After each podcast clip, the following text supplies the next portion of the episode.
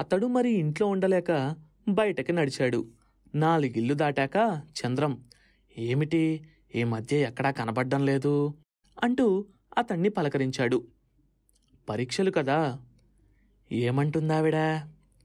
ఎవరు? అదే నోయ్ మీ పక్క భాగంలో దిగింది మందాకిని. సోమయాజీ మాట్లాడలేదు. మీరిద్దరూ మంచి స్నేహితులటగా? వైదేహి చెప్పిందిలే. ఆమె అతన్ని గమనిస్తుందన్నమాట అనుకున్నాడు. మందాకిని బాగా చదువుకుందట కదా? ఏమో నాకు తెలీదు. చంద్రం బల్ల మీద కాగితాల్ని కవర్లో పెట్టి అతికిస్తూ ఇదిగో ఇవి నేను రాసిన కవితలు. చదివి అభిప్రాయం చెప్పమను. లేకపోతే చదివిన తరువాత నేనే వచ్చి స్వయంగా తీసుకుంటానని చెప్పులే అన్నాడు. సోమయాజీ ఎదురు చెప్పలేకపోయాడు. అతడికి ఎవరితోనూ ఎక్కువ పరిచయం లేదు. కాదంటే ఏమనుకుంటారో అన్న ఆలోచన అతంది. ఆ కాగితాలను తీసుకొని బయటకు వచ్చేశాడు. వచ్చి మందాకినికి ఇచ్చాడు. ఆమె విస్మయంతో కవరు విప్పి కాగితాలు తీసింది. మొదటి రెండు పంక్తులు చదివింది. అంతలో తలెత్తి తన వైపే చూస్తున్న సోమయాజీతో సర్లే ఇక నువ్వు వెళ్ళు అన్నది. అతడు కాస్త ఆశాభంగం చెందాడు. ఆమె మామూలుగా సరే అనకుండా తనతో కలిసి ఆ విషయం చర్చిస్తుంది అని అనుకున్నాడు. ఆమె కాగితంలో ఏముందో చెప్పకపోవడం తన నుంచి ఏదో ఒక రహస్యాన్ని దాయటంలా అనిపించింది. బాధ కలిగింది. ఈ మధ్య అతనికి తను ఏ పని చేయాలనుకున్నా ఆమెకి చెప్పాలనిపిస్తోంది. అలాగే ఆమె ఏం చేసినా ప్రతి పని అతనికి చెబితే బావుంటుందని తోస్తోంది. ఆదరణ స్థాయి నుంచి మనిషి ప్రేమ స్థాయికి వెళ్ళినప్పుడు ఈ స్థితి వస్తుంది. ఆ స్థితిలో అతడు పెదవి అంచున నిశ్శబ్దం అని ఒక కవిత కూడా వ్రాసుకున్నాడు. రెండు రోజులు గడిచాయి. ఆ రోజే అతడికి ఒక విషయం తెలిసింది. వేసవి సెలవుల్లో జిల్లా స్థాయిలో ఫుట్బాల్ పోటీలు జరుగుతున్నాయని. ఆ జిల్లాలో ఉన్న అన్ని పాఠశాలల నుంచి పోటీకి ఒక్కొక్క టీము పాల్గొంటున్నారు. తమ స్కూల్ తరపున రమేష్ నాయకత్వంలో స్కూలు జట్టు మరో పది పదిహేను రోజుల్లో జిల్లా కేంద్రానికి బయలుదేరబోతుంది. ఇవి చాలా ప్రతిష్టాత్మకమైన పోటీలు. అందులో పాల్గొంటే తరువాత కాలేజీ చదువులకు కూడా ఉపయోగపడుతుంది. ఇక కాలేజీ చదువు ఉండదేమో అనుకున్న అతడి భయం ముందుండేది. ఇప్పుడు లేదు. అంతేకాదు ఇప్పుడు అతడి దగ్గర కాస్త డబ్బు కూడా ఉంది. మొహమాటాన్ని చంపుకొని వెళ్ళి అతడు జట్టు నాయకుడైన రమేష్ని అడిగాడు. అతడికి సిగ్గుగా ఉంది. కొన్ని రోజుల క్రితం జరిగిన పోటీలో తను ఏ స్థాయిలో తన ప్రావీణ్యత చూపించాడో అతడింకా మర్చిపోలేదు. అందుకే కాస్త మొహమాట పడుతూ వెళ్ళి అడిగాడు మిత్రులతో కబుర్లు చెప్పుకుంటున్న రమేష్ అతడు అడుగుతున్నది అర్థం కానట్టు ఒక్క క్షణం చూసి థూ అని ముఖం మీద తుంపర్లు పడేలా ఉమ్మేశాడు. పక్కనున్న వాళ్ళు నవ్వారు. సోమయాజీ ముఖం అవమానంతో కందిపోయింది. రమేష్ మామూలుగా చెప్పుంటే ఏమై ఉండేదో కాని ఇలా ప్రవర్తించడం అతడి అహాన్ని దెబ్బతీసింది. గుడ్ల నీరు కక్కుకొని వెనుదిరగడానికి అతడు ముందులాంటి సోమయాజీ కాదు. లాగిపట్టి రమేష్ని చంప మీద ఒక్కటి కొట్టాడు. కొన్ని నెలల క్రితం రమేష్ మురిక్కాలవలో పడేసి కొట్టిన వైనం ప్రతి అంశము దృశ్యంతో సహా అతనికి గుర్తొస్తోంది. అంతకి అంతా బదులు తీర్చుకోవాలనుకున్నాడు. మొదటి దెబ్బకే రమేష్ వెళ్ళి ఇసుకలో పడ్డాడు. ఆపడానికి వచ్చిన ఇద్దరు స్నేహితుల దవళ్ళు పగిలిపోయాయి. ఇంతలో రమేష్ లేచి తిరిగి దగ్గరకు వచ్చాడు. సోమయాజీ అతడి మెడ పట్టుకొని ముందుకు వంగి మోకాలుతో కొట్టాడు. అతడు వెళ్ళి రోడ్డు పక్కన పడ్డాడు. ఇద్దరూ వగరుస్తున్నారు. రమేష్ని అతడా రోజు వదిలిపెట్టాలనుకోలేదు. వీధిలో అందరూ చూస్తుండగా తనకి చేసిన అవమానానికి ప్రతీకారం ఇది. చిన్నక్క తిడుతూ తనకి స్నానం చేయించడం తను వెళ్ళి గంజాయి సిగరెట్టు తాగడం తలచుకుంటుంటేనే కొద్ది కొద్దిగా ఆవేశం పెరిగిపోతూ వస్తోంది. దాంతోపాటు బలం కూడా పెరుగుతోంది. నిజానికి మామూలు పరిస్థితుల్లో అయితే రమేష్ అతడి కన్నా బలవంతుడు. ఈ గొడవకి దూరం నుంచి పరిగెత్తుకొస్తున్నారు కొందరు. వాళ్ళు వచ్చేలోపు చివరి దెబ్బ తీశాడు. రమేష్ వెళ్ళి నీటిగుంటలో పడ్డాడు. వగరస్తు లేచి ఒరేయ్ నీ మీద ఇంతకింతకు పగ తీర్చుకుంటాన్రా అన్నాడు. నీ మొఖం అన్నట్టు వెనుదిరిగాడు సోమయాజీ.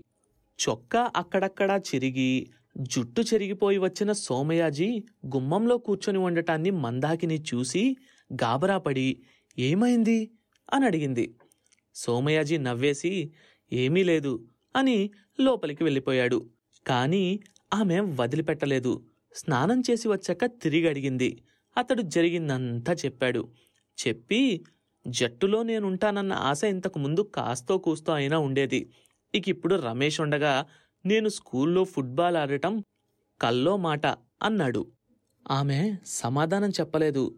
సవాలు విసురుతున్నట్టుగా ఇంతకింత పగ తీర్చుకుంటాడట. ఎలా తీర్చుకుంటాడో నేను చూస్తాను అన్నాడు. పగ తీర్చుకోవడం అంటే ఒకరి మీద ఒకరు వీధిన పడి కొట్టుకోవటం కాదు.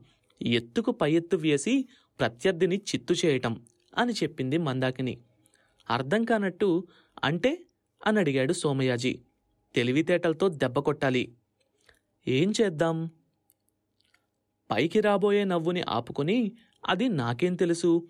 అయినా ప్రతిదీ నేనే చెప్పాలా ఏమిటి? నువ్వే ఆలోచించు ఏం చెయ్యాలో అన్నది.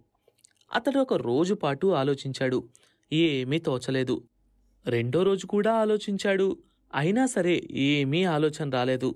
జట్టు ఎంపిక చేసే రోజులు దగ్గర పడే కొద్దీ అతనికి మరింత కంగారు హెచ్చింది. తనే వెళ్ళి డ్రిల్ మాస్టర్ని అడుగుదామనుకున్నాడు. ఇస్తే ఇస్తాడు లేకపోతే లేదు. ఈ ఆలోచన్ని మందాకినికి చెప్పాలని ఆమె భాగం వైపు వెళ్ళాడు. తలుపు దగ్గరగా వేసి ఉండటంతో ఆగాడు. అంతలో లోపల నుంచి మాటలు వినిపించాయి. తలుపుల మధ్య నుంచి లోపలి దృశ్యం కనబడుతోంది. రోమన్ కాలంలో రాజు ముందు సైనికుడు కూర్చున్నట్టు మోకాల మీద కూర్చున్నాడు చంద్రం. చేతులు సాచి నువ్వు నా దేవతవి అన్నాడు. సోమయాజీ మరింత లోపలికి తొంగి చూడడానికి ప్రయత్నించాడు. కానీ తలుపు దగ్గరగా వేసుండటంతో అతనికి అంత స్పష్టంగా కనపడడం లేదు. కంఠం మాత్రం వినిపిస్తోంది. నిజమా చంద్రం? అని అడిగింది మందాకిని. నిజం మందాకిని అసలు గత రెండు నెలలుగా నా మనసులో భావాల్ని నీకెలా తెలపాలా అని మదనపడుతూ వచ్చాను. చివరికి గే రూపంలో అల్లి పత్రికకి పంపినట్టు నీ అభిప్రాయాల్ని తెలుసుకోవాలని ఆ కుర్రాడికిచ్చాను. కుర్రవాడు అంటే అతనే అని గ్రహించాడు సోమయాజీ. ఈలోపు ఆమె అయితే నేను నీ దేవతనంటావు అంది. నా మనసులో జరిగే ప్రతి ఊహకి ప్రతి కల్పనకి ప్రతి రచనకి నువ్వే ఊపిరివి. నాకేమనిపిస్తోందో తెలుసా? ఏమనిపిస్తోంది చంద్రం? నీ వల్ల తలబెట్టుకొని నా బాధలు మర్చిపోవాలని. ఎప్పటినుంచి? గత రెండు నెలల నుంచా? అందులో శ్లేష అర్థం కాక అవును అన్నాడు. నీకు తెలీదు మందాకిని నాకెన్ని బాధలున్నాయో. నిజమా చంద్రం? అవును మందాకిని ఏ అర్ధరాత్రో మెలకు వస్తుంది. మరీ నిద్రపట్టదు మనసు బాధగా మూలుగుతోంది. ఆప్యాయతతో చాచిన చేతుల మధ్య సేద తీరాలనిపిస్తుంది. రవ్వంత ప్రేమ కోసం ఇన్నాళ్ళు తప్పించిపోయాను మందాకిని. నీకేం కావాలి చంద్రం? కాస్త అర్థమయ్యేటట్లు చెప్పు. నాకు స్నేహం కావాలి మందాకిని. దానికేం? అప్పుడప్పుడు వచ్చిపోతుండు. అభ్యంతరమేముంది? నాకు తెలుసు నీ మనసు. నా ఊపిరి నిండా? గత రెండు నెలల నుంచి ఊపిరి నేనే గాని అంతకు ముందెవరు చంద్రం? నువ్వే నా మొదటి స్పందనవి మందాకిని నీ గురించి నాకేమీ తెలియనక్కర్లేదని చూడగానే అనిపించింది. ఏమని? మనిద్దరిది జన్మజన్మల బంధమనా? సరిగ్గా చెప్పావు. నీ చెయ్యిలా ఇవ్వు. మన స్నేహం ఎన్నటికీ వాడిపోనిది అంటూ సాచాడు. ఆమె తాపీగా మొదట్నుంచి నీలో ఒక విషయాన్ని గమనించాను చంద్రం. ఏమిటి? ఆత్మవంచన. ఆ క్షణంలో చంద్రం ముఖం ఎలా ఉందో చూడాలని సోమయాజీ చాలా ఉత్సాహపడ్డాడు కానీ తలుపు కాస్తే తెరిచి ఉంది. నిరాశ చెందాడు. అంతలో ఆమె కంఠం వినిపించింది. రెండు ఆత్మవంచనలు కలిస్తే ప్రేమ అన్నారట. ఈ సామెత బహుశా నీలాంటి వారి నుంచే పుట్టుంటుంది చంద్రం. నా స్థానంలో ఇంకే పదిహేనేళ్ళ అమ్మాయో కనుక ఉంటే నీ బాధల ఉపశమనానికి కావలసిన సానుభూతి ఇచ్చి దాన్ని ప్రేమ అనుకొని తాను నాశనమై ఉండేదేమో.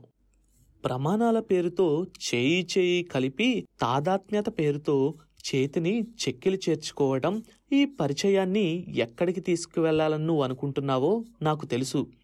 నా ముందు ఇలా మోకాళ్ళ మీద కూర్చొని నిన్ను ప్రేమిస్తున్నాను అనకుండా ఆకర్షణతో నిన్ను వాంఛిస్తున్నాను.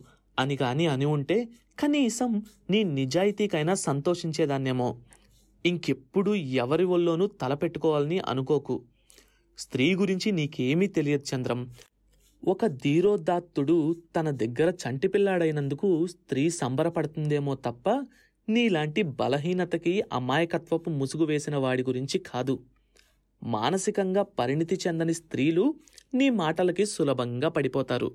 వెళ్ళి అక్కడ ప్రయత్నం చేయి. అన్నట్టు ఇదిగో నీ అముద్రిత రచనలు. ఇక వెళ్ళు. జేవురించిన ముఖంతో బయటకు వచ్చిన చంద్రం బయటున్న సోమయాజిని చూసి మరింత కలతపడి అక్కడ్నుంచి వెళ్ళిపోయాడు. సోమయాజి లోపలికి వెళ్ళకుండా పెరట్లోకి వెళ్ళిపోయాడు. ఒంటరిగా ఉండాలనిపించింది. ఆ క్షణం అతనికి ఒక గొప్ప విషయం అర్థమైంది. మానసికంగా ఎంతో వ్యధ చెంది ఆ వ్యధలోంచి సాంత్వన పొందటానికి తాను చెప్పాలనుకున్న ఒక భావాన్ని మరో మగవాడు స్త్రీతో చాలా మామూలుగా అదేదో వ్యాపారం చేసినట్లు చెప్పేశాడు. ఇక ఆ మాటకి విలువేముంది? అతను గదిలోకి వెళ్ళి తన పెట్టిలోంచి ఒక కాగితాన్ని తీసుకున్నాడు. చుట్టూ అందమైన లతలతో మధ్యలో చిన్న గేయం. ఎన్నాళ్ళ తపనో! భాషగా మార్చి పదాల సరాలుగా పేర్చి కూర్చి రాసుకున్నది. పెదవి అంచున చేరుకున్న నిశ్శబ్దం అందంగా చెరిగేవేళ తీరం చేరిన ఆనందాన్ని తన తరగల తరంగిణీ నృత్యంతో మాత్రమే చూసి తరంగం మాయమవుతుందెందుకని? కనురెప్ప పరదాల చాటు నుంచి వచ్చే సందేశం మనసు చేరేలోపు సందేహమవుతుందెందుకని? నా కలలకి కథా వస్తువా? నీకెలా చెప్పను? నీ ముంగురల కదలికలలో నా ప్రపంచం కనబడుతుందని నీ కనురెప్పల చప్పుళ్ళలో నాకు వేదం వినపడుతుందని అతడు దాన్ని చదువుకొని ఎంతో గొప్పగా రాశాను అని గతంలో తనకు తానే ఎన్నోసార్లు పొంగిపోయేవాడు. ఇప్పుడు అవే వాక్యాలు ఎంతో నిస్తేజంగా కనబడుతున్నాయి. తన ప్రేమని చెప్పడానికి ఆ మాటలు సరిపోవు. చంద్రలాంటివాడు రోజుకి ఇలాంటివి పది అల్లి ఒకేసారి పది మంది అమ్మాయిలకు ఇవ్వగలడు. ఈ కవులు రచయితలు కలిసి మాటల విలువని తగ్గిచ్చేస్తున్నారు. ఒక మనసులో భావాల్ని నిజాయితీగా చెప్పలేని మాటలెందుకు? ఒకప్పుడు వ్యాసుడు బాణుడు శ్రీనాథుడు వీళ్ళు గొప్ప కవులని అనుకునేవాడు. కాదు. వీరెవ్వరూ ప్రేమని మాటల్లో అనువదించలేరు.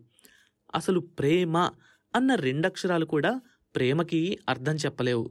అతడు తన రాసుకున్న కాగితాన్ని చిన్న చిన్న ముక్కలుగా చేసి నీళ్ళలో వదిలేశాడు. అవి పడవల్లా మారిపోతూ ఉంటే దుఃఖం వచ్చింది. అంతలో ఆమె మాటలు గుర్తొచ్చాయి. అవును ఏడుపు ధీరోదాత్తత కాదు. సాధించవలసింది చాలా ఉంది. ఆమె ముందు వీరుడిలా నిలబడాలంటే ముందు రమేష్ని సాధించాలి. ఎలా? రమేషు చంద్రము లెక్కల మాస్టారు రాజా డ్రిల్ మాస్టరు.